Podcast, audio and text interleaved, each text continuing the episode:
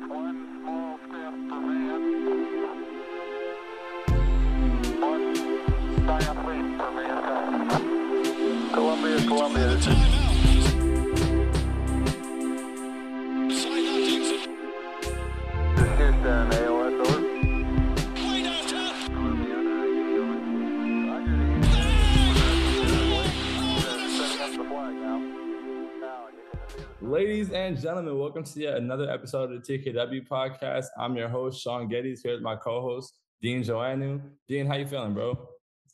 I, I've been better. I've been better. I'm not loving what's coming out of Thibs' mouth so far at training camp, but in general, I'm doing great. How you doing? I'm pretty good. Um, you know, I have sworn myself to a uh, clean slate with Tom Thibodeau, but maybe I don't necessarily have to hold myself to clean slates since he came out less than 24 hours in the training camp and said that Evan Fournier is the front runner.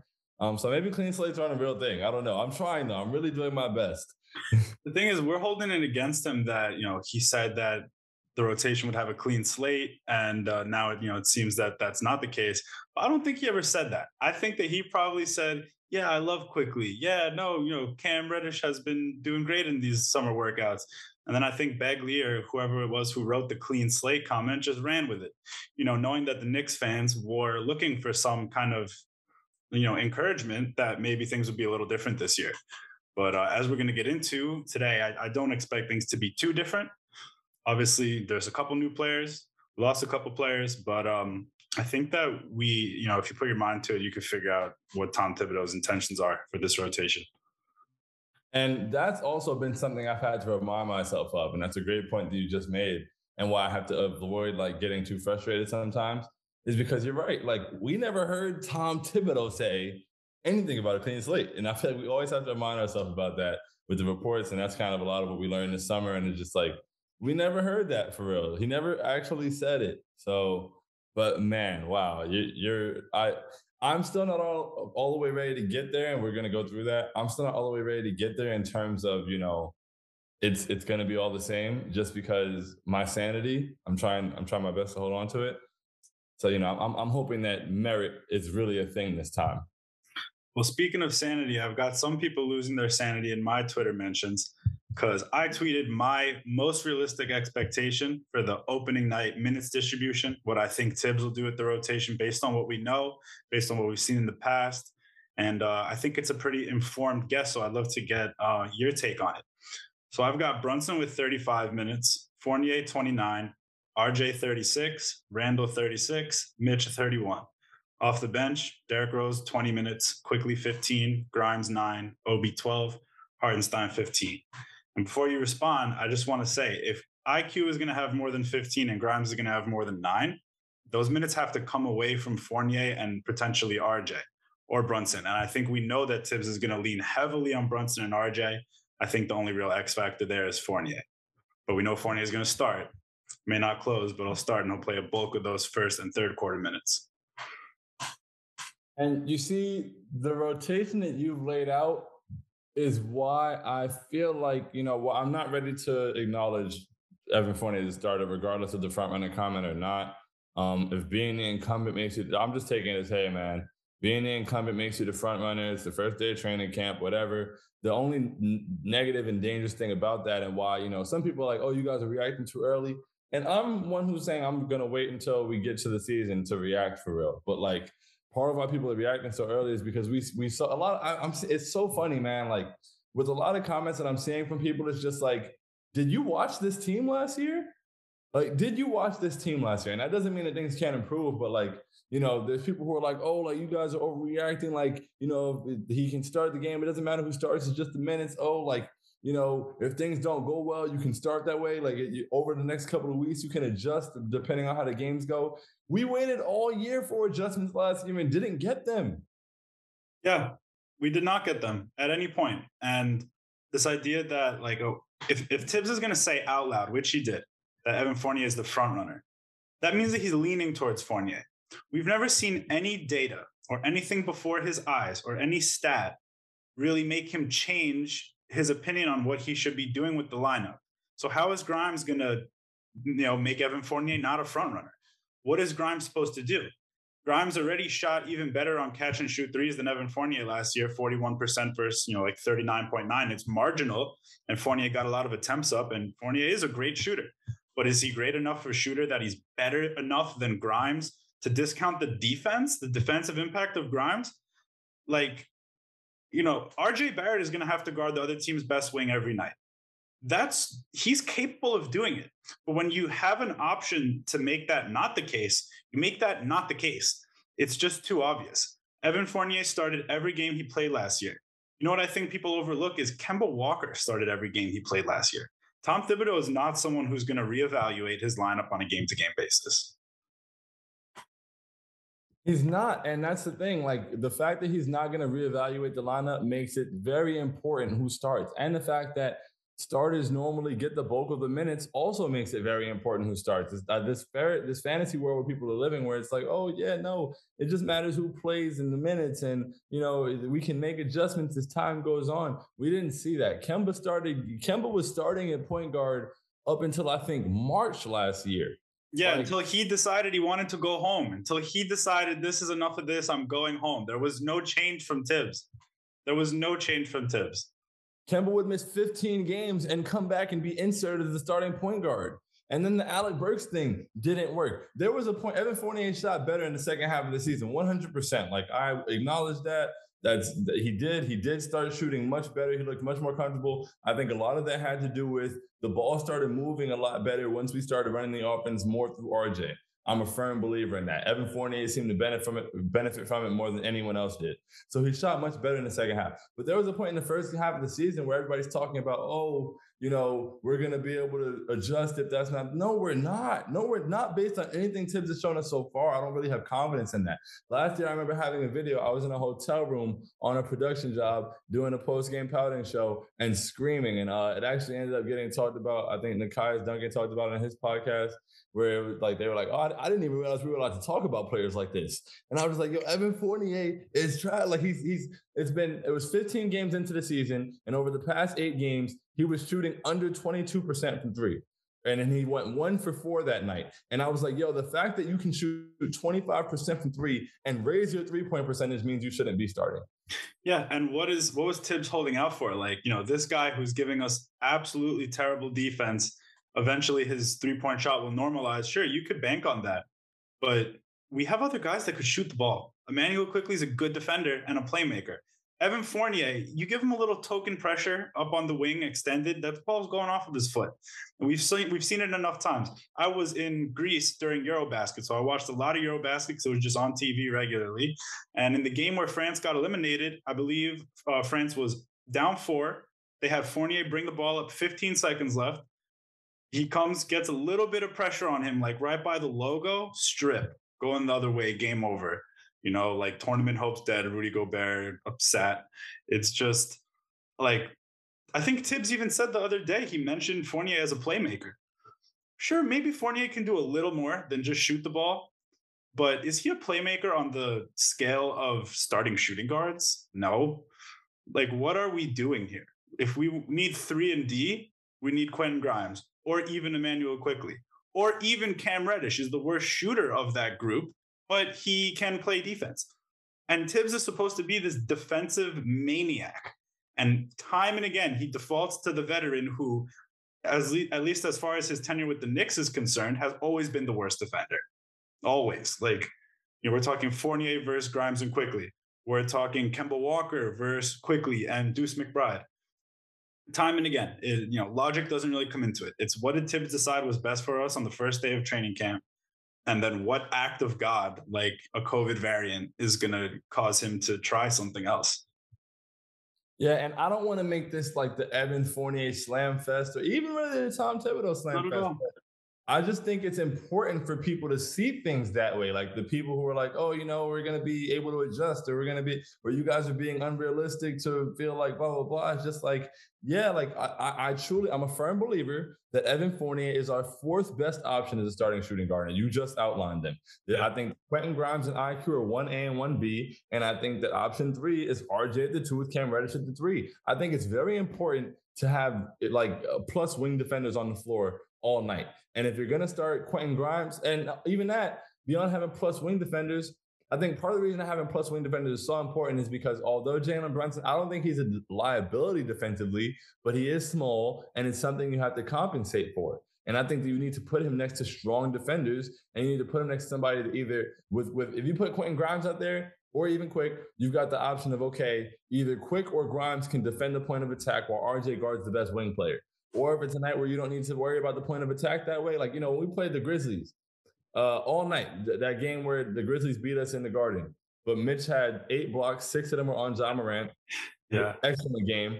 And our, and I think Ja Morant was like nine for 28 or something crazy like that. And it was RJ and Quentin Grimes on him all night. That's one of the nights where you need to focus on the point of attack. So you put Grimes on him, you have RJ for a wing defender.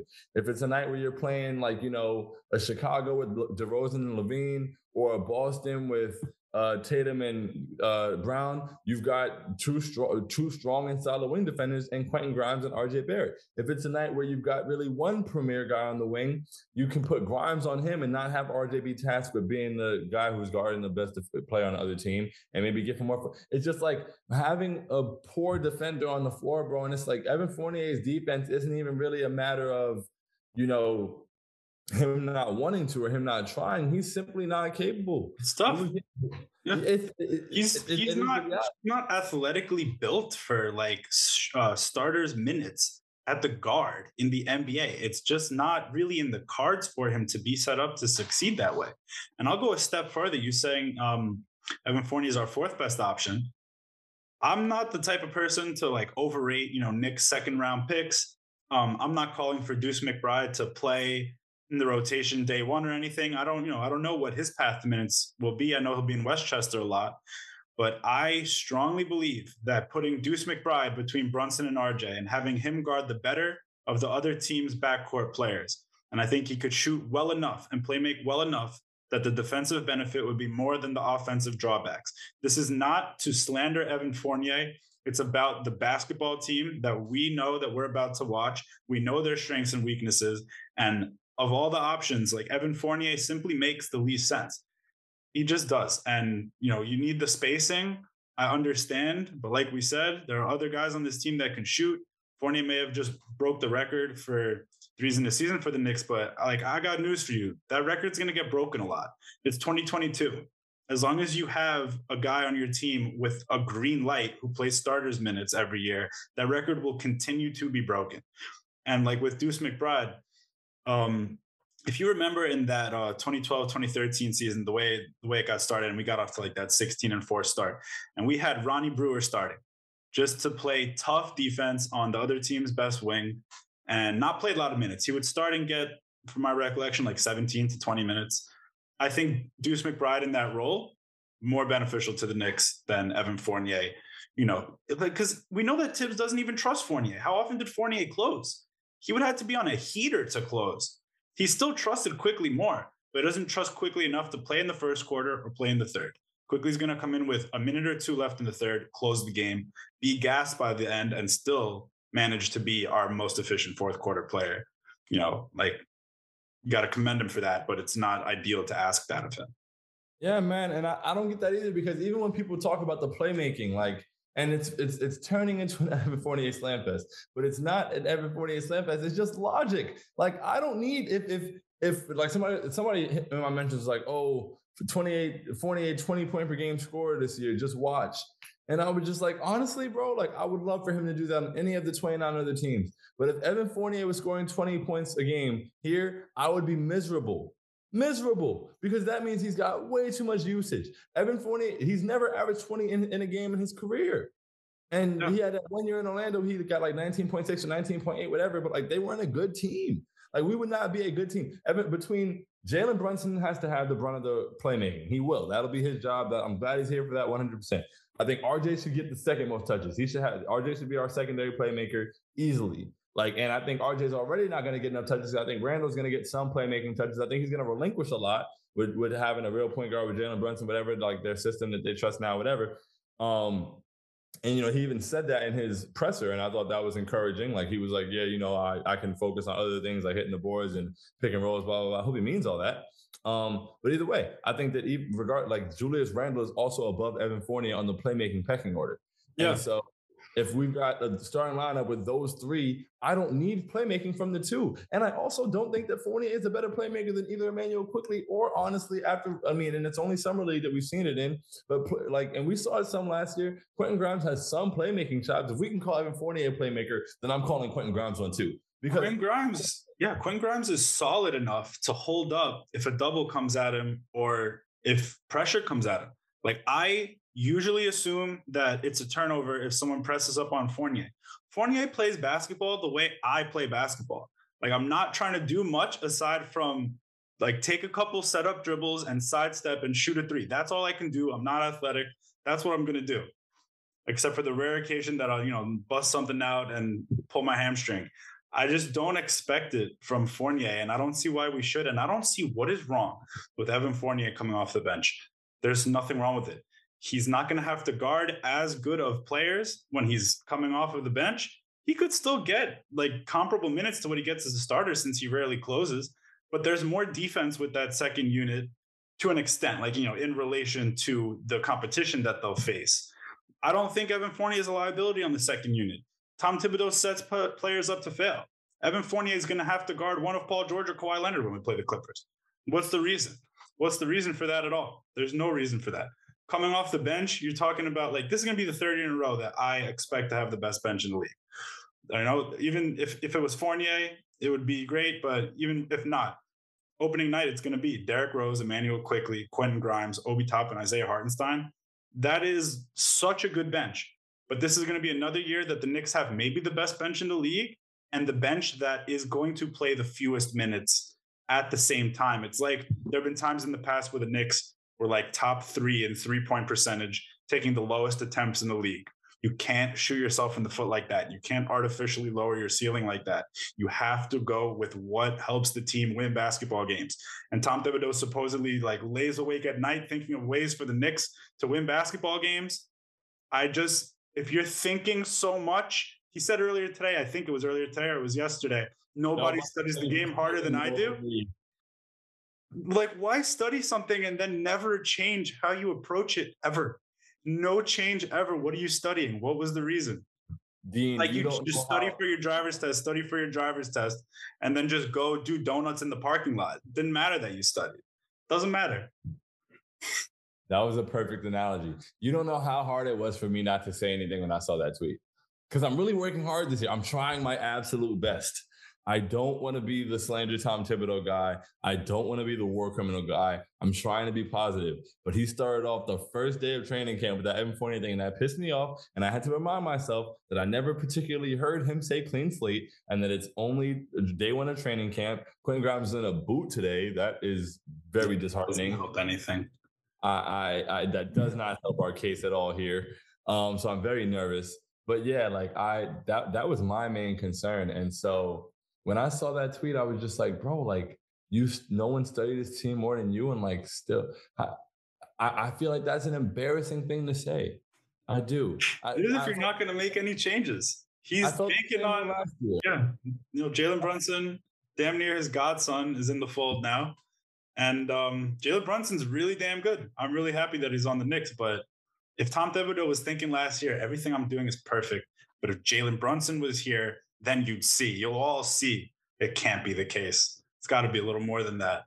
Bro, I'm like really bewildered. It's the same thing I had last year when he got on the podium after the Miami game when we came back in the fourth quarter. IQ scored 20 in the fourth, and the kids won the game after being down 17 and he was like, "Oh, you guys don't know, like the, the, people on the social media don't know anything. Like I watch, they don't watch the film three and four times like I do." And it's like you watch the film three and four times and still put Alec Burks in the six minute mark of the fourth quarter every single game. We can't run any offense. It's like that. Don't tell us that. That's embarrassing. Keep that to yourself. Keep it to yourself that you watched this game three or four times because I only had to watch it once to see you collapse the same way. I will never ever forget, bro. I was it was up here last year. I was working that production job. I got back one night. It was late. I was tired. We were playing the Suns. We were up. I fell asleep. I woke up and we lost the game. And I was like, I don't even, I don't even feel like I missed anything because I've seen that same game 15 times over this. I think I remember that one. I think I remember you coming in later to the Slack and being like, "What?" I'm pretty he sure. that. It was, it, he he he. Uh, Cam Reddish was in there doing well, and for some mm, reason, yeah, to get Evan Fournier back in the game down the stretch. Yeah, and we lost the game where we had like a 15 point lead. And it was another the big lead that we squandered on the, in a game that we should have won. Cam Johnson hit that three point off the backboard or whatever, and it's just like we we he kept finding ways to lose basketball games by making the same mistakes over and over and over while telling us that we weren't watching the game enough. And so it's like you study this team so much and you're about to come back and do the same exact thing that tanked this team last season. I feel like anybody can, and once again, I can't say that he's about to do it. Training camp is, you know, it's a couple weeks, who knows? Uh, I hope that I just hope that it's really merit based. I have I'm fully confident in Immanuel Quickley and Quentin Grimes to beat Evan Fournier for the job. I just hope that that's allowed to matter when they do. I'm fully confident in Cam Reddish to beat Evan Fournier in training camp. I think he will, but I think he'd bust Evan Fournier's ass. And uh, I, but I want that to be able to matter. So when you say 29 minutes for Evan Fournier as a, start, as a starter, if he's a starter, he probably isn't going to play less than 25 minutes. Yep. And I think Evan Fournier playing more than I don't think he should be playing. I quite frankly, I've been saying all season, I don't think there's minutes for Fournier here at all especially with Derrick Rose still here. Like I, I thought that one of them had to go for Quick to be able to play as much as he needs to. And, you know, I feel like Fournier is the one that had to go. I thought Derrick Rose would be a casualty of trying to give a guy more minutes if we were trying to, but I'm glad Rose is still here. I love Derrick Rose. I'm excited to have him here. I'm excited for what he brings to the team. I can't say the same for Evan Fournier, and he would just be in the way. So in that lineup where he's playing 29 minutes and Quick is getting 15 and Grimes is getting nine, if Evan Fournier is playing more minutes than Quentin Grimes and Immanuel Quickley combined, this is a horrible, horrendous failure by everyone involved. And that goes from Tom Thibodeau as the coach. I'm gonna, oh man, like I've been, I'm, I'm one of the last few standing who doesn't hate the front office. But if Evan Fournier plays more minutes than Grimes and Quickley combined this season, that's a huge blemish on the front office. I thought the priority numero uno was getting rid of Evan Fournier this season so that we didn't run into this problem. Because at some point, you have to develop the guys who, one, are better players that can help your team better. Right now, everybody keeps saying, oh, like you expect him to tank early and blah, blah, blah. That's not tanking. We saw that last year.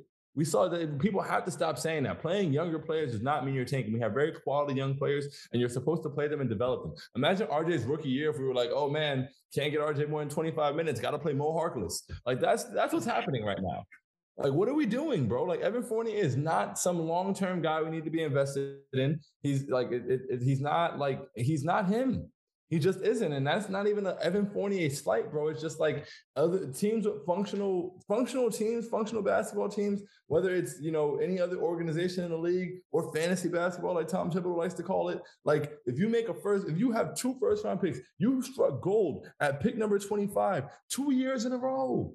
go for that. Yeah, and you're artificially capping what you could get out of those guys that you're paying so little to. It's not a long time that you're going to have them on these ridiculously favorable contracts. And they're will will help you now. Sorry, sorry, sorry to interrupt you, but like beyond that, we just went all summer with this. Oh, like you know, trying to get these trade assets, whatever. No matter how you view these guys, bro. Like no matter what, no matter what take you have. Like for me, I love Quentin Grimes. I love Immanuel Quickley. I think they both have incredibly high ceilings, like so much so to the point where I wasn't really in favor of signing Jalen Brunson. Happy he's here now, but I was like, hey, give the keys to Immanuel Quickley, play him 30, 35 minutes a game, and see what he can do. I think we would have gotten really good results out of that. Whatever that's not the route they went. I'm glad Brunson's here. He does, I'm really looking forward to it. He's going to do a great job for us, but there's still a path to playing Immanuel Quickley 25, 30 minutes. And that's whether you view him as a player that can grow here and succeed here, or you view him as simply an asset and you want to pump up the asset value so that you can move it in the trade along with those first round picks that you stockpile. Either way, whichever whichever way the plan is, Evan Fournier playing 29 minutes doesn't help it in any way. There's nothing that Evan Fournier can do. We all last year was oh they can adjust.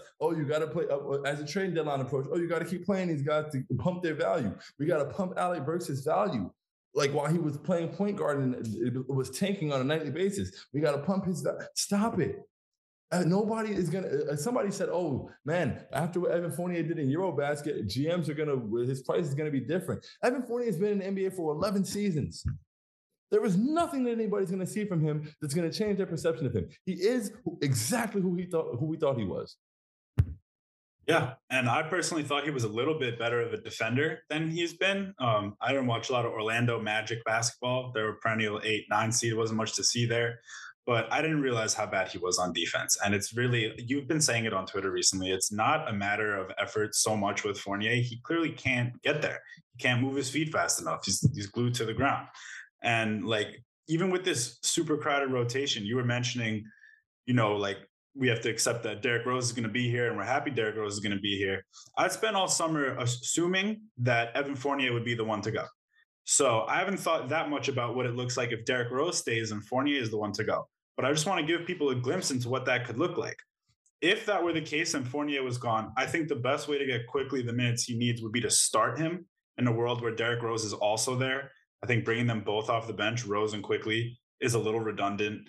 Um, and not redundant because we know how well they play together, but Quickley needs more minutes. So I would go with Brunson, Quickley, RJ at the one, two, and three. Derrick Rose is that, you know, six man point guard type playing in the low 20s somewhere. And then at that point, your backup wings are Grimes and Reddish. And you have like probably the best backup wing duo in the league aside from like, you know, Melton and Thybulle with the Sixers. I don't think very highly of Thybulle for his offensive flaws.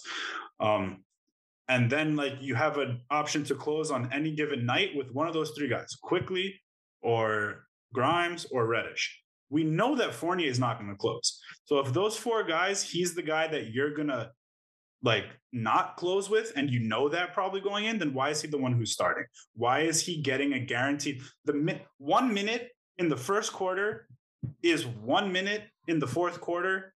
It just how it works. Points are points. It's like what's a pound of feathers versus a pound of bricks. It's like that you know?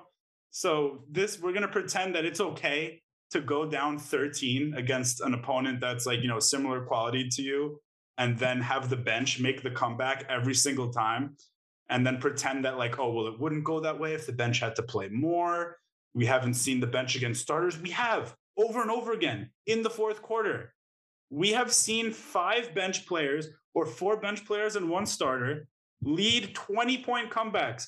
I don't remember how much the bucks were up by on us but what was that game where the Knicks beat the Bucks after being what down 26? I like, think that was something insane, but that wasn't even surprising. I didn't feel like we were out of the game. I didn't because I knew the bench could do anything. The bench is special, and the bench is the young guys that you drafted as a front office. Why do you not want them? Why do you not want them in the game? Why is the fact that you know why is the fact that Leon Rose has this relationship with Thibs? Obviously, for those who don't know, uh, Leon was Thibs' agent. Perfectly normal networking there to get Thibs the job. But the fact that they have that close relationship is going to give Tom Thibodeau this much leeway. Like when the Knicks originally hired Thibs, this will be my last point on this. When they originally hired him, people were saying, oh, this could go pretty well if he has a good relationship with the front office and if there's accountability for him. And this is Tom Thibodeau is turning 65 in January. This is the least accountability that he's ever faced. Like this is the most green light that he has had to be Tom Thibodeau. And we're talking about the most valuable franchise in the NBA, the most tortured fans, aside from maybe Sacramento Kings fans in the NBA. And we're just going to let Tom Thibodeau run this however he sees fit. I don't think it's sensible. Yeah, man. Once again, like that that quote, it's it's only the first day of training camp. I hope he's not locked into that. He just hasn't been one to previously not get locked into his first idea. So there's not a lot of hope there. But um, you know, I I saw a clip on Twitter the other day, and I think it was um I think it was Byron Scott, and he was he was on some podcast and he was talking about like what happened in or was he New Orleans wherever he was, but he was coaching there and he was just like you know I'm gonna you know I'm gonna play who I want. I'm gonna play who I want. That I think they had a couple things they wanted like oh you know blah blah blah. And he was like no like because if I play with these guys and it doesn't go well, you're gonna fire me. And so if, if I'm going to get fired one way or another, I'm going to get fired playing who I want to play or who I believe in. And so, you know, I I I didn't hold the front office responsible last year as responsible, especially after we brought Cam in, because it was clear that there was like some kind of thing there where Thibs wasn't too eager to play Cam. And it's like, okay, they traded a first round pick for him. So I'm sure they want him to play. And I was like, I, I was a firm believer. It's like, yo, I don't know, and I'm not going to pretend to know the dynamic between the front office and the coach for any team, but especially for this Knick team right now, for where like they can tell him what he should be playing and what their relationship is. But it's like whether you you retain Thibs coming into this year, I was one of the loudest people in the world that I thought he deserved to be fired after last season, regardless of winning coach of the year the year before. Last year was just really one of the worst displays of coaching I've ever seen in NBA history. Don't care. It was really, really bad. maybe I haven't watched every other team as closely, so I wouldn't know. But like what I saw was really horrible. We lost six games that we had 20 point leads in, and it all happened over the span of like a month and a half. We went 18 games and only won one of them from like the late January to the early March and he started out with like so many things. We all we, we were all there. Um, and so I thought he had to go. I thought he didn't match what we were trying to do. They said they're keeping him. Okay, whatever. I can talk myself. I'm a firm believer that, like, hey, man, just because I want that to happen or think it makes sense doesn't mean they have to do it or they should do it. I feel like a lot more fans should adopt that. Like people think, hey, if they didn't do exactly what I said they should do, then they're stupid and they're wrong. Um, it doesn't work that way. They don't know. You don't always get what you want. So if you felt like if they felt like, hey, we don't want to fire this guy, we know that things went wrong. Derrick Rose got hurt. Whatever, we can give him a better team. Whatever you want to call it. Okay, you give him another year. But in that year, in that off season, it was in this past off season, it was the front office's responsibility to remove anything that could have gotten in the way. And so I think that removing, getting rid of Kemba, cool. That was a no brainer. Everybody knew that was going to happen. Um, Alec Burks not coming back. All right, good. You got off of that. You got off Nerlens Noel. A lot of that was to clear the space for Jalen Brunson, but whatever, good move. You cleared the space and also removed some of those vet toys. You didn't bring back Taj Gibson. Now, now at the five, we have Mitch Hartenstein and Jericho Sims, three very young options. Versatility, that's great. Great job there. Uh, you, you, Randle, I I kind of wanted to move on from him and give Obi a shot. I think that Obi deserved a shot. Whatever you kept Randle. Randle's a good basketball player. I can understand not wanting to trade him at his lowest value. And you know, whatever you have a relationship with him, you think he can bounce back. You get a point guard, put him in a better situation. All that's fine and makes sense. Evan Fournier had to go. He had to go, especially if we come into the season and he's playing 29 minutes and starting and getting because, like you said, we play Paul George and Kawhi, he's going to have to guard Paul George and Kawhi. We play the Celtics, he's going to have to guard Jayson Tatum and Jaylen Brown. We play the Bulls, he's going to have to guard LaVine or DeMar DeRozan. Last year, or the first two times, RJ missed the third game we played against the Bulls. And I can't remember exactly what happened in the fourth one in terms of like the numbers or whatever. But in the first two games we played against the Bulls, RJ guarded Zach LaVine primarily in both of those games. And Zach LaVine was shooting 30%. And DeRozan was cooking us. And it was like, there's nothing you can do. And so you're there's all every night you're gonna have to. I just don't think it's smart to have Fournier in that position. I don't think it's smart to have once again you hit on 25 the 25th pick two years in a row. You get Cam Reddish for a very very very very heavily protected protected first round pick that apparently everybody thinks protected picks are worthless, and that one was more heavily protected than any ones we required. So you get Cam Reddish for that. That's a good move, but it's a good move. You give him the chance to play basketball. And if you don't create an opportunity for, especially for a young team, you did all this stuff in the offseason. You your whole uh, message to the fans was, "Hey, we believe in our young core." Blah blah blah. If your message is that you believe in your young core, and you make me watch Evan Fournier play more minutes than Immanuel Quickley and Quentin Grimes combined, I'm going to scream.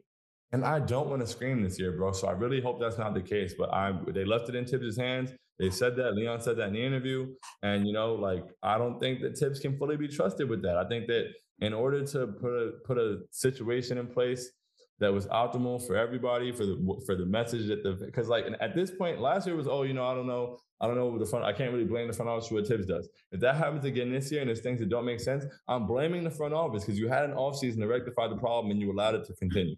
Yeah. And I object to the entire premise of take away Thibs toys because, like I said earlier, it's the most valuable franchise in the NBA. You can afford and you can attract a coach for whom you don't need to manipulate the roster just so that he makes defensible decisions with it. That's how I feel. I think a lot of people, I'm not an unforgiving person in general, I'm not a closed minded person. But I think where I differ from a lot of people is that I think the Knicks should have the best of everything. James Dolan has deep pockets and has always shown a willingness to spend. You can't really critique him on that, but what does he spend it on? He made Phil Jackson the highest paid executive in the league.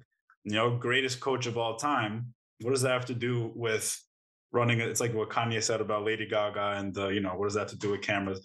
I like some of the Gaga songs. I'm sorry, I'm using a lot of analogies here, but I'm just trying to make sense of all of this. And so um look we could we could go off about this like for the entire episode easily make it two episodes make it make it a series we could make it a 24 episode series why is Thibs doing this to me? Honestly, would call it why is Thibs doing this to me? But another topic that we wanted to cover is, and you know, taking into account not what we would do with this roster, but what Thibs will do based on the evidence we have. Where do we think the Knicks are going to end up in the Eastern Conference this year? We see a lot of people theorize on this. I think most people are in something of an agreement. I think a lot of people are expecting play in. We'll always have people expecting better than play in, of course. But I'm going to run through it, give you my thoughts, and we'll see how you feel. So I've got last year's standings in front of me. That's what I'm going to be working off of. Um, but here's the teams that, in my opinion, we can expect to see up at the top. Uh, even with all their flux, the Celtics. The Celtics have a great roster. It's awful what happened with Gallinari getting injured before the year. But that Brogdon addition is like, how did they get him for that price? Having Brogdon, Derrick White, and Marcus Smart, those are three guys that every team would love to have one of them. Um, and you know, they're coming off of a finals run. Their young players are their best players, they'll get better. The Sixers, I think are going to be really, really damn good. The Bucks are going to be really damn good. The Heat are a regular season juggernaut. The Nets, after all of this, still have their guys, and they have Ben Simmons, obviously the biggest wild card of all time, maybe in any sport. But they've got Ben Simmons, they have KD, they have Kyrie. So those are that's one, two, three, four, five teams. Cleveland with Donovan Mitchell, I am sky high on what that looks like. Six teams ahead of the Knicks. From there, we talk about the Bulls, the Hawks, the Knicks, the Wizards, that gets you to 10 teams. And I think I haven't mentioned the Raptors. So when I look at it, it's going to be, in my opinion, with everyone healthy, the battle for that last playing spot comes down to the Wizards, the Knicks, maybe the Charlotte Hornets. And if one of the the Bulls, Raptors, Hawks has injuries or they have some problems with chemistry, maybe they'll be in that mix as well. But I think that the Knicks right now, I would pick them to be 11th. I would pick them to be the um, you know last person from the outside looking in.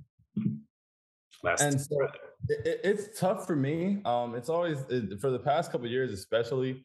I think ever since that year when we got the fourth seed, I, it got tough for me to predict like the one through eight for Eastern and Western, like just because you know there's so many different variables, injuries, things like that. Um, but it, and so it's like what do I think this team could be? I think this team could mess around and grab a six seed. Um, but if this team is playing Evan Fournier 29 minutes tonight, then I don't think that's going to happen. And so that's the part that's confusing. Um, I, I, think this team optimally used with Jalen Brunson here. Um, I think that, and, and it's funny because, you know, in Thibs' first year, he really like was so impactful on just like how I even approach life, like the whole like you know, one game at a time, one day at a time, like just keep your head down and grind. Like that really, that's how that season went. And that's how we were able to climb the standings. So when I look around, it's like those teams do whatever they want. If we manage to win the game that is in front of us on tonight, like if we have 45, 47, whatever many wins, then we're in these conversations. We can like, we're in like, you know, the, the standings shake themselves out. And so I think we're capable on a nightly basis. Um, and I think this team can get 45 to even maybe 50 wins, depending on how it was used. If we used it properly, I don't think we'll use it in a way that can get us 50 wins. Um, but I, I'm, I'm not penciling Boston in. I wasn't even penciling Boston in beforehand. They have a great roster, 100%. But I think uh, the Ime Udoka thing really hurts them. And I think Robert Williams being out for what, three to four months is a, a really big deal for them. That's very unfortunate. Yeah. Very unfortunate for them. And so I think they're vulnerable. I think the Bulls, I've already thought the Bulls were food, and now they're injured. The Lonzo said he can't run or jump that's a big deal. And so, you know, I think there's a bunch of teams where it's like, I mean, okay, the uh the Nets are going to be there. Um, and even with them last year, it got wild. But the Nets are going to be there. The Sixers are going to be good. Uh, the Bucks will be good, and even sometimes the Bucks slide a little bit in regular season. But the Bucks will be good. Um, and who am I leaving out? Uh, the Nets, the Sixers, Hawks, the, maybe. No, I, I don't even have the Hawks as one of those teams that's definitely going to be good. Nets, Sixers, Hawks. I mean, Nets, Sixers, Bucks. Um, those are teams where it's like, yo, these teams are like definitively better than us, no matter what. Like those teams are just better than us. Um, I don't. After that, like, I think it's kind of up for grabs. Like honestly, in my opinion, this might look stupid at the end of the year, but I don't think the Boston is like you know guaranteed to be great. I don't even feel that way about the Miami Heat. I think that losing PJ Tucker is going to be a big deal for them. I think that if they deal with some kind of injury, that Erik Spoelstra is an excellent coach. They're a good team, but like they don't put fear in my heart. Like you know, there's a lot of teams that don't put fear in my heart. So I think the Knicks could easily sniff a top five, top six spot. But you know, if we play like Evan Fournier 29 minutes a game, I think we're closer to 11 than we are to five or six. Yeah, there's there's a difference though. I think is worth noting like the teams that don't put a fear in our heart, and I agree with you. Like you know, on a single game basis, I think the Knicks could take all those teams you mentioned. I think they could take any team on a single game basis. But it's the reality of the regular season and the fact that to grind out wins in the regular season, you need to be open to adjusting. You need to be making adjustments to crank out every last bit of efficiency out of the group you've got if you're going to be the best possible regular season team. And think about a coach like Taylor Jenkins in the Western Conference with the Grizzlies. What was their record without Ja last year? It was something absurd. It was 17 and 3, 17 and 2, it was something like that. They have a lot of talent on that team. Do they have enough talent to lose their best player and win every game like that? No. But that is a coach who like, you know, he knows how to chase a regular season win based on whoever, based on I don't know if Brandon Clarke's going to close. I don't know if Xavier Tillman's going to play tonight. I don't know if Santi Aldama's going to play tonight but I'm going to throw whatever at the wall and see if it sticks. Tom Thibodeau's not going to do that. Tom Thibodeau's got his guys that he's loyal to, even though it seems like he doesn't even like Evan Fournier. I don't want to get sidetracked again, but how many times did he scream at Fournier? You know, it seems like he likes Quickley better than Fournier. He just like someone told him 15 years ago, if you ever play a vet below a young guy, I will kill you. And that seems like it's how he's responded in his whole coaching career. And so I, you know, going into this episode, I wanted to discuss what's the high end for the Knicks, what's the low end, and what causes either. To me, the high end for the Knicks, I don't think can happen under Thibs, but there's always a possibility Thibs gets fired. There's always we already heard, you know, Worldwide West maybe prefers Johnnie Bryant sooner than later. I don't know if there were any legs to that, but it could happen. So if the Knicks were coming into the season with a coach that we didn't know their habits down to a T, I would go as high as fifth and sixth. Yeah, I would, I would, I would say that they have a chance to get up there. But the lineups that I think are the difference maker for the Knicks that give them this higher ceiling, we're not going to see that. I think that building around a Jalen Brunson and Obi pick and roll and putting between them Quickley Grimes, and RJ is the most fun and the highest ceiling lineup that we have. Again, like that's a that's a Jalen Brunson and Obi pick and roll. We know how dangerous Obi is on the pick and roll. Even Alec Burks is the point guard. Jalen Brunson is very, very, very good. Great pick and roll operator. Obi has a ton of gravity because he won the dunk contest and he very rarely misses at the rim if he has even a remotely decent look. And then between them, you got Quickley Grimes and RJ. These are like our five, you know, the fans who are they most invested in is those five guys. Brunson, RJ, Grimes, Quickley, Obi, probably. Um, I don't know if I'm missing anyone. You know, we love Mitch, but that's that's modern NBA offense. That's Obi Toppin playmaking, rim running five, good point guard in Brunson, wings that can defend, um, and you know create a little bit for themselves and shoot. Uh, but we're not gonna if that lineup plays one minute, like I'll tattoo Thibs' face on my hand. It's not gonna happen. And you know the cool thing is like. And that's the thing, because the front office did a good job other than not getting rid of Fournier. Because Hartenstein being there allows us to do a couple different things and get kind of tricky with lineups because of his ability to space the floor and pass. to be honest, and this sounds crazy, people may like think I'm wilding or whatever rather than having Evan Fournier on the court at all, I'd rather sneak some Obi minutes with him at the three or with Randle at the three and just have like, you know, uh, Brunson or Quick, whatever, um, Grimes, Randle and Obi, and Hartenstein and space the floor a little bit so that it didn't matter so much that we weren't getting the greatest spacing in that lineup.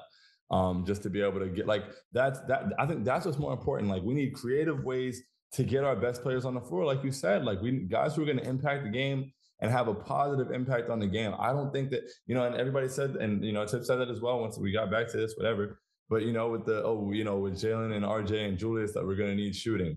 Okay, well, they're not, Evan Fournier is not the only player that can shoot, bro. Like, Quinn Grimes is a great shooter. Like you said, he shot a higher percent on question shoot threes than Evan did. We saw his ability to get hot and be a microwave in the game. Immanuel Quickley is a great shooter. Like we, he's not. People act like Evan Fournier is the only place that we get shooting from. Like the shooting he provides is not an it's not like the thing and I said this, I think I said this on our last podcast, I said it a million times.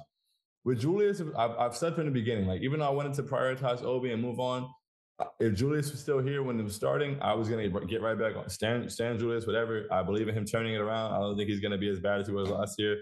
And I think his attitude will be better. I think he's pretty self-aware. He looked happy immediate day. I'm cool, whatever. I'm here. Like I'm a Julius fan because at the end of the day, Julius can do a lot of things that will really help this basketball team, one way or another, whether people like him or not.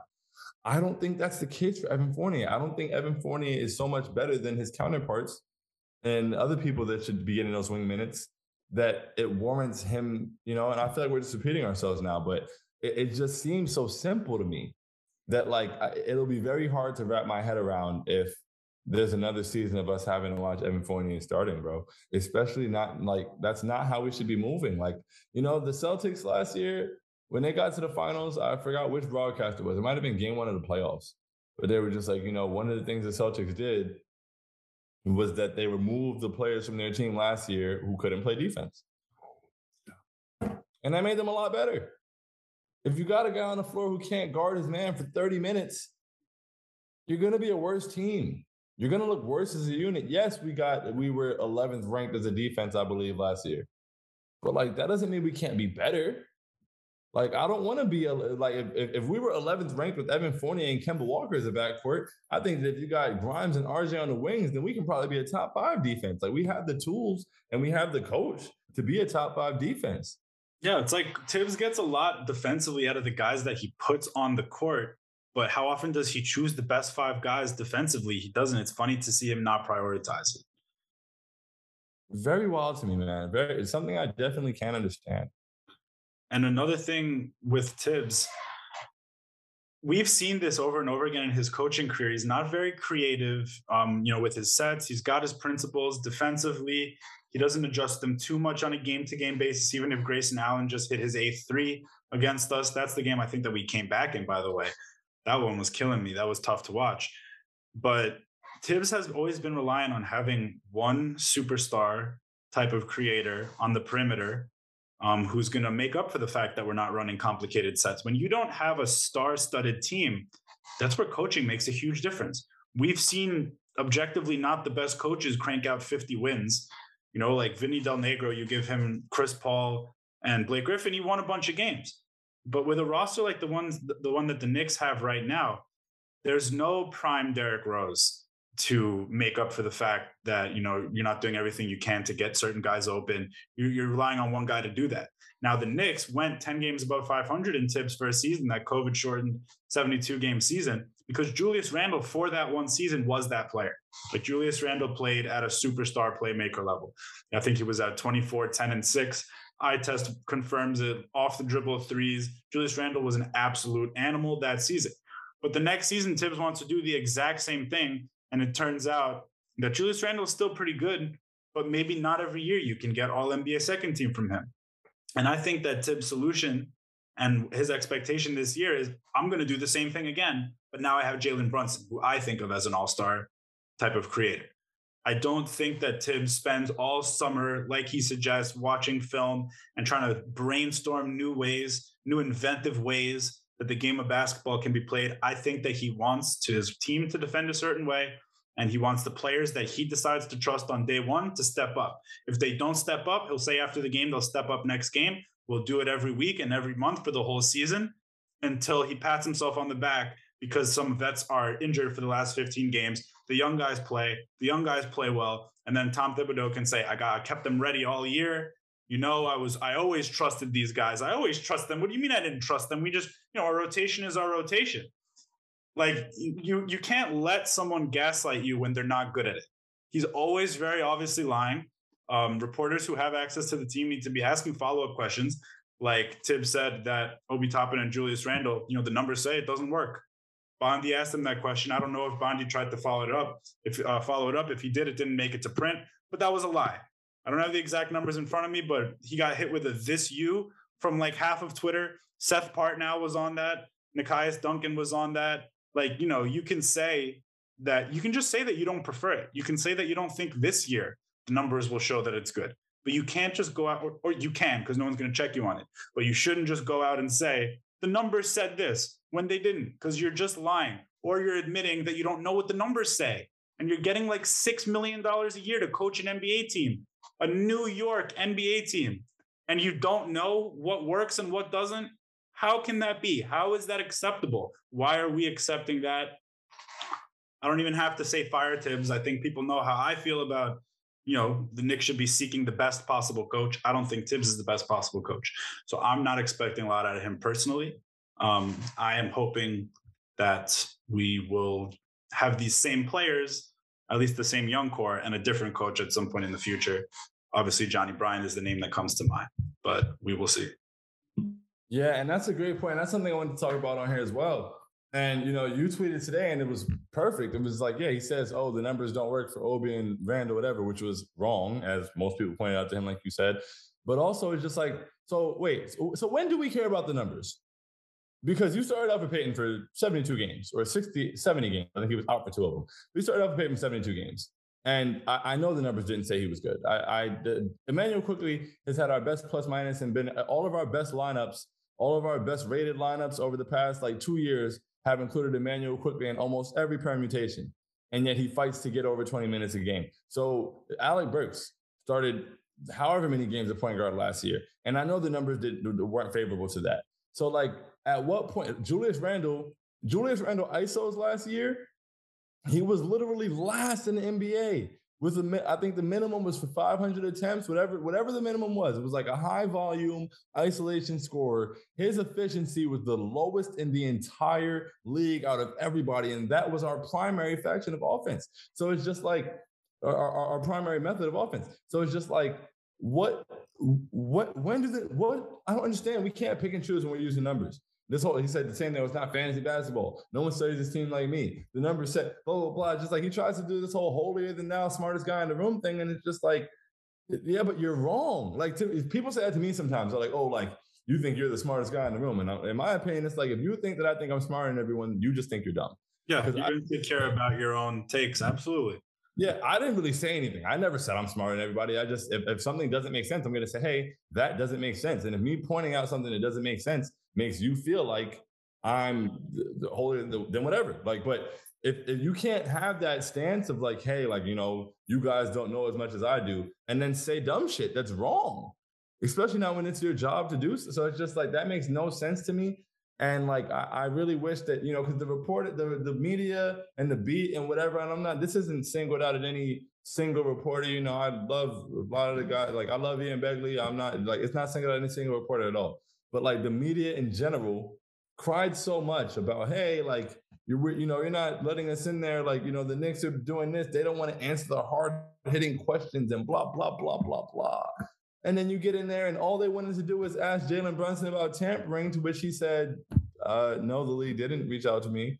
Um, yeah, no, that I, I didn't think about that at all. Of course, what, what did you think he was gonna say? That's not real. Like, we didn't need that. They asked RJ about uh the trade rumors, and honestly, I'm glad for that question because I loved RJ's answer to it and putting it to bed. But like, those aren't the answers we need. Like, the media needs to be when you when it's the New York media, it's supposed to be, oh, these guys are so tough, big and bad, blah blah. You can't. They're always so tough on the players. They want to make up stories about Cam Reddish requesting trades. Like, be the tough New York media when the coach is saying some bullshit. Yeah, like, is it? This isn't the '80s. Like, you know, Berman Berman wasn't like there with a with a smirk, ashing a cigarette on the ground, asking like, you know, these extremely difficult to answer questions. This isn't that old fashioned New York sports that I don't. Pers- I've never seen any any group of reporters hold the team super accountable. Like, are you kidding me? Why does why do the Knicks need to be protected from the media? you know, we're to get pushback on this because people are saying, oh, well, you know, we don't learn anything new from the traditional media and the Knicks can do it however they want. Okay. Like that Leon Rose interview, you know, with MSG Networks, we didn't learn anything from that. The entertainment value wasn't high. And the Knicks are the only team out of 30 teams that are operating that way. Why do the Knicks get the benefit of the doubt to buck the way that media has gone in this league for years and years and years? it, the Knicks can't be the team to do it. I'm sorry. Like the Knicks can't be the team to decide you don't get access to us because you're not appreciating this product we're putting in front of you. It's a joke. And a lot of people are happy with, or they're saying, like, you know, don't be overly critical of the front office. Like we've had way worse in the past. because I called this front office earlier my least favorite. Someone's like, least favorite? What about Phil Jackson? What about Isiah Thomas? And I was like, no, they're not as bad as as those. Like, you know, the results are not nearly as bad, but the dynamic here with Thibs, um, it just it doesn't do it for me. I don't. I'm not a fan of the experience as a fan. Doesn't mean that I'm not really happy. We have all of our first round picks. We have some other teams' first round picks. We have young players we like, but none of that matters if you're not going to be willing to trade the picks. None of that matters if you're not willing to play the young players or bring in a coach who will play those young players. So, yeah, like we have a lot more to be happy about now than we have in the past, but it's being held back by very obvious factors, by Thibs, you know, and and and what he's willing to do with the lineup. Yeah, I, I am not. uh I can't meet you at least favorite. I, I I've endured some very rough years. Um, Phil Jackson was bad.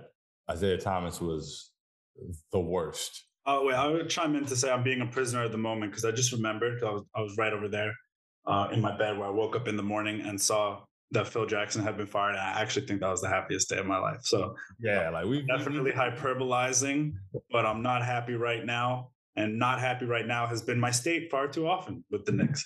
So yeah, no, I'm not a big fan of of Leon Rose, but redemption can come. The redemption can come. We'll see see what happens with Devin Booker and this. You know, DeAndre Ayton looks miserable. You, you, I think you've touched on it. You know, Phoenix doesn't look so hot right now, so I don't want to. I don't want to go full speed into this, but I, they got a relationship. All. You know, Phoenix might be crumbling. I, I don't know exactly what that's about. You know, I mean, well, the DeAndre Ayton thing is like, hey man, you really actively tried to trade this guy like really, really, really, really, really badly before you ever approached him about like a contract. And then somebody, after a while, when the talk stalled out and you couldn't get Kevin Durant, somebody approached him and used him for his value, which was a max.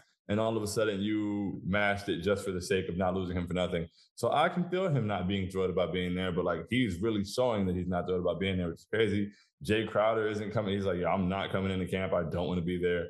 Um, the owner is, you know, doing what he does, and they they were selling whatever. There's just a lot going on over there. Chris Paul's what 38 that situation is very dicey. It could end up, you know, all blowing up. I can't live in that reality anymore. I'm tired. I've been tired of the whole trade saga. Oh, this person might, blah, blah, blah. I can't do that anymore. Um, if it happens and they're, you know, doing a fire sale or whatever, we're able to jump in on Mikal Bridges or Devin Booker or whatever, that'd be wonderful. If not, I'm not to hold my breath. Um, but even with the, uh, honestly, in terms of the whole media thing, I might be in a minority, but I, I don't really care. I don't. I don't. And for me, like I said, everything for me is logic based. And it's like when they didn't let the media in, when they did the first, the first thing they did for was the Jalen Brunson introduction. I understood it. It made sense. I, why would I bring you like we have, especially like with how much Jalen means to them and all that, and just as a person even, but like in just in terms of how they operate, it's like we just made this. We just signed this this big contract with this guy. He's coming here. He's to be the, he's you know he's our starting point guard. You want to come in here to ask me about tampering and Donovan Mitchell trade rumors. I'm not going to allow you to come in here and turn the Jalen Brunson pre- introductory conference into the Donovan Mitchell trade rumor saga. I'm not. I'm simply not allowing you to do that because that's what you want to come in here and do. The same way they get to media, that, that's my thing. Like the media, and I, if, if the, the the when you when people say, "Oh, the Knicks don't get to do this," the Knicks are not covered the way that any other team is covered. I don't care what anybody says. That might sound like a homer statement. I've been uh, to the point where I almost don't like to watch mainstream media anymore because they don't cover us that way. They the, the main coverage of the Knicks is Stephen A. being the mouthpiece of the fan base that he's not in touch with at all, and kind of like you know characterizing us. And so I would understand not necessarily wanting the mainstream, you know, like you got Bondy writing hit pieces about, oh, like RJ Barrett deserved better, this and that, blah, blah, blah. Like I I I I I get it. Is it how I would operate? I don't know. Maybe not. Probably not. But like, yeah, I don't need them to come in here and make the Jalen Brunson introductory conference about Donovan Mitchell, and that's what they want to do, and that's that's what they're defending the right to do. Because clear, I feel like, especially after seeing things like this continued, and it was highlighted now with the whole like you know Tom Thibodeau thing and the comments. It, it's just like the numbers thing. Nobody's saying anything about that. Room full of reporters. Nekias doesn't report on the Knicks. He's not a Knicks reporter. He's not a Knicks fan. He's not a Knicks guy. But immediately when he saw that, he was like, uh, weren't those like so reporters should know that. Reporters should be aware of that. If it's your job to cover the Knicks and you're in there and he said something like that, you should be able to respond with that. Absolutely right. If you don't, then it sounds like you're prioritizing being messy and asking about tampering and trade rumors more than you're prioritizing basketball. And if you're not prioritizing basketball, then I'm sorry, I don't care that you're not being let in. I don't give a shit. I can't pretend I do. Yeah, I just think it's like a matter of journalistic ethics. Like, would you rather have access to the team and would you rather have access to the team or write the most factual information that you can? And if writing the most factual, the, the most factual story um, if writing the most factual story means you're going to lose access to the team, it's still what you need to do. It's still what you're supposed to do. Like you don't need to ask your personal one or two questions of the coach directly or the GM or anyone in order to write your story. You can get that information elsewhere. So I think that like sugarcoating or like treating someone like Thibs with kid gloves. I'm sure Bondy, I mean, I'm not sure. I don't know what Bondy knows and doesn't know, but Bondy probably knows that that wasn't an accurate statement. And if he didn't follow up again, I didn't, I wasn't there, but I don't think he followed up because I think he would have tweeted the follow up of Thibs' answer. So I just, you mentioned the national media. The national media coverage of the Knicks is disgusting. It's it's very infuriating. I'm not going to pretend that it's fair at all. If we're talking like ESPN Knicks coverage, it's a joke. Like it's nauseating. You can't even watch it. They don't even come close to being right you know, shout out to Richard Jefferson, friend of the friend of the program, I guess. But he has been extremely loud and wrong about some Knick stuff in the past. I can't remember the specific examples. You might, um, you know, and then he doubled down on it, which I think is reckless for you know um, a member of ESPN because that's what most people are going to watch. And we get clowned left and right. Look, this is not what's important, is our pride and our egos as Knicks fans. But we should be clowned on the facts. Like you got to clown us for the actual facts. How many times have we made the playoffs in the last however many years? Yeah. But you know, just because the national media tells you that, like, oh, Obi, Obi Toppin's a bust. Look how few minutes he's playing. It doesn't work that way. Like, you do have to watch the Knicks at least somewhat to know what's going on here. And I, I would think that you will find that if you do watch the Knicks, it'll be easy, easy to diagnose what's going on with the Knicks. So I would implore people to watch us because even though I'm not expecting too much from the Knicks this season, it's an interesting team with really interesting players and players who are easy to root for. Like RJ Barrett, Immanuel Quickley, Obi Toppin, Quentin Grimes. That that core group is my favorite that we've ever had. And so I hate that. And maybe I need to work on this. Maybe I need to talk to someone about this, a professional. I need to, to maybe focus on the positives with this team. I just think that the things that are the most positive about this team, they're not given the chance to flourish um, you know, not given the space to really grow. And like I made a joke earlier in our Slack, Knicks basketball, as far as I'm concerned, takes place between like 8:14 p.m. and like 8:40 when the second unit is on the course on the court at a predictable hour at the beginning of the second quarter. Like that's the time where my volume's up the loudest. That's the time where the fans are the loudest. If we're covering the game, you or I or anyone at the Knicks wall on Twitter, that's when the engagement is the highest. Like that is the team that the fans want to see, and the numbers also want to see it. And what I wanted to mention earlier is that if the numbers say that these young players help us win, and the eye test, as someone who watches the game, tells you that when these young players come in, we erase the lead um, of the other team, or uh, if it's a tie, take the lead. Either way, the bench outscores the other team's bench. The benches are young players. If you don't trust the numbers or the eye test, what do you believe in as a fan? You just blindly believe in the coach. And it's okay to respect authority. I'm not personally wired that way, but it's okay to say, oh, this guy got hired as a head coach. He won a championship as an assistant coach. He's been doing this his whole life. He dedicated his life for this. If you think that, you know, those factors mean that he's right and we must be wrong and we're just missing something, you're free to feel that way. But I don't feel that way and a lot of people who I really respect, you know, their opinions, people who I think are much smarter than I am. I haven't heard any of them defend Tom Thibodeau's, you know, 2021, 2022 season with the Knicks because it defied all logic and the results were bad, predictably bad based on the mistakes he was making. Plain and simple. Can't really say any better myself. And I just hope that we don't have to watch another year of defied logic and poor results because that was enough last year, man. Last year really like took a toll, man. That took a toll on me. Like, and I'm sure it did on you. And I'm sure it did on others who closely watch this team, who create content for this team, who talk about this team, who just care about and love this team. Because like that we should have been better.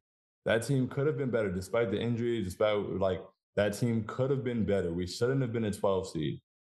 And we died, like the coach died on hills and, you know, like things that we wanted to see that I feel like we deserve to see. Like we deserve to see that. And not only do we deserve, not only because we deserve to see it as fans, but I feel like those players deserve it. Like I feel like Immanuel Quickley deserves to get 25 to 30 minutes a game. Obi and Quickley have contract extensions coming up. Like at a certain point, you're being reckless and their agents should be mad. Like I'm very surprised.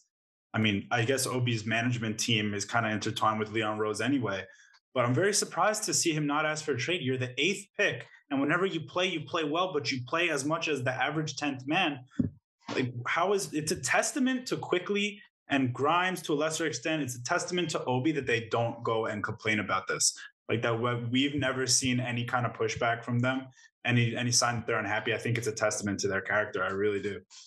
Truly. And i i love those guys. And to be honest it's like if we were doing the same thing this year like if obi's not cracking 20 minutes a game this year which there probably isn't a path to especially with him coming out from now and saying we're not getting obi Randle minutes then like yeah trade him man like free him if you're not going to trade Randle and you're going to keep Thibs here i love obi toppin but please free him he doesn't deserve to be sitting here playing 14 minutes a game, bro, for for three. Like you're you're hurting his career. His like, and it's wonderful. I was watching the interview today. He comes into, he's like, hey, you know, I'm just happy to be here. I'm excited. I'm gonna do whatever I need, whatever's needed when my number is called, blah blah blah. But it's just like to have that guy. He's got a contract extension coming up, and he just deserves to play. Same for Quick. If you're not gonna give Quick a path to a consistent 25 minutes at least, because you've got to play Evan Fournier then please send him somewhere that's going to prioritize him. Please send him somewhere that's going to prioritize him to allow him to play and allow him to get the to allow him to feed his family the way he should be able to. Because these guys already now, Quick has played. Oh, there's been over hundred games of Immanuel Quickley started not starting because either Elfrid Payton or Alec Burks was. That is a grave mismanagement, bro. Like, come on. And so now you've literally hurt this man's career. You've hurt this man's pockets. You've limited him. You've limited his development. You've hurt your own team. You've alienated the fans. Like you've done nothing good. You've done nothing good. It's not even like you've put Evan Fournier in position to succeed. Like Evan Fournier's reputation has been hurt since he's been a Knick. Unequivocally, because he's been put in a position where he's got to guard someone he can't guard. If you can't guard, you can't play. Got tanked last year, bro. Alec Burks, when he got switched to a point guard, even within the whether it was within the fan base or just around the league, like within the fan, like people were it changed. We loved Alec Burks. I and still loved Alec Burks, but like, yeah, I understood turning on him with the way he was being used. Yeah, I, I love he was here than Fournier, to be honest. I still love Alec Burks. Yeah, I, I love Alec Burks, but it's like, come on, like you're you're literally tanking his value by playing him out of position. You're not doing anything good here. You're not you're not raising the value. Once again, I said the same. It's like I love Quick, I love Obi, I love, but it's like even if even if you only view these guys as assets, this is not the way to operate. And you and you and you come out and I, I my big thing for the front office has been like, hey man, even when Leon wasn't, it's like I don't need I don't need Leon to speak. I thought the the MSG thing was cool to me. It was like he came out and he said what yeah, it was like cliche. Like, you know, I don't, I don't know what people expect. Like, he's not gonna come out and drop a bomb. Like, hey, you know who we're trading for next? Like, you know, he just he's saying what, what's going on with the, what the direction is, what they're trying to do, what they want to accomplish, what they're focusing on. Some of the, recalling what's going on in all season, what the vision is. Okay, cool. Like, the, I, I thought that was fine. I didn't need it. I was saying that beforehand. I don't need Leon Rose to speak.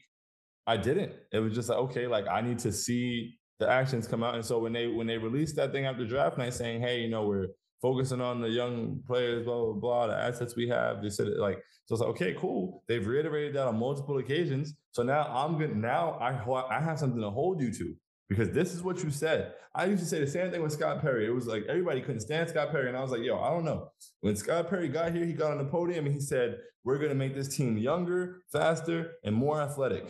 And he did it right away. And so you did what you told me you were going to do. I can't trip. So now you told me you're focusing on young players. If that doesn't happen, now I have a bone to pick, and I have the right to have that bone to pick. And so I, I just really hope we don't. I, I don't. I we've already we've complained for an hour and a half. I don't want to do this all season. I don't. And so I'm hoping that we get some basketball that makes some sense.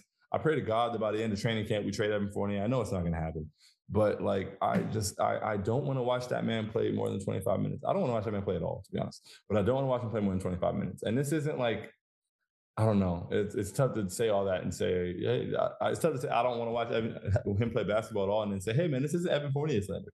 Um, but you know, I don't have an issue with Evan Fournier personally, and at this point, you know, I you just you, you don't play defense. I don't want you on the court. I don't want you playing for my team. I think that Grimes needs minutes. I think that Quick, need, Quick needs minutes, and I think that Cam Reddish, at the very least, deserves an opportunity.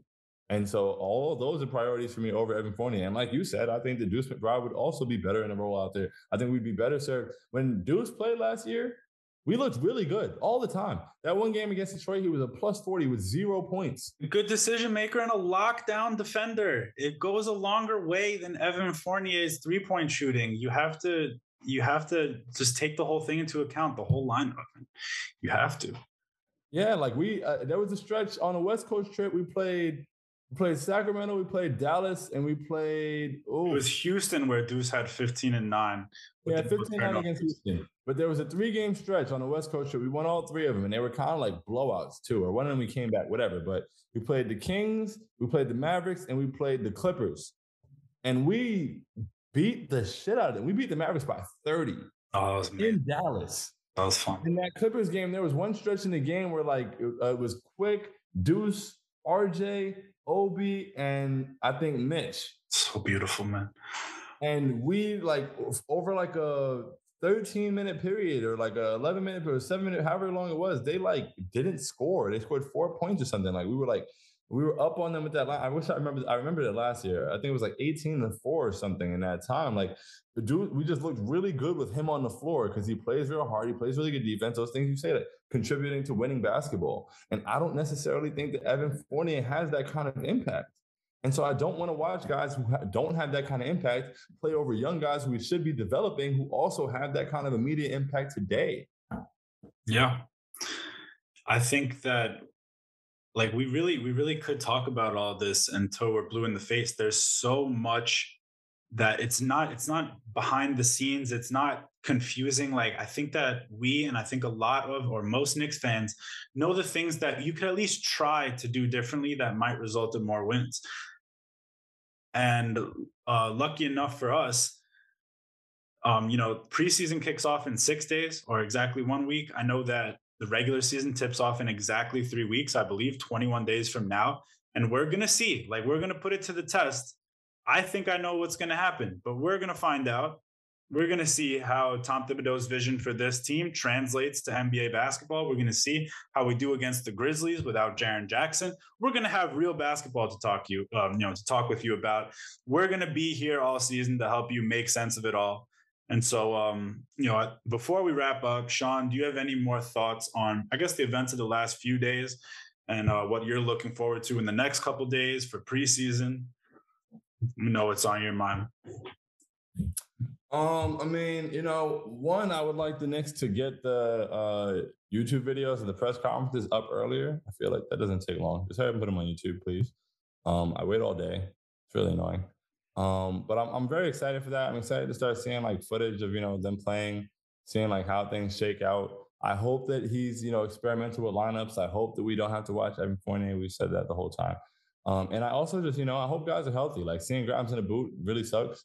Um, I hope that that's you know rectified soon and he's better and able to get back out there.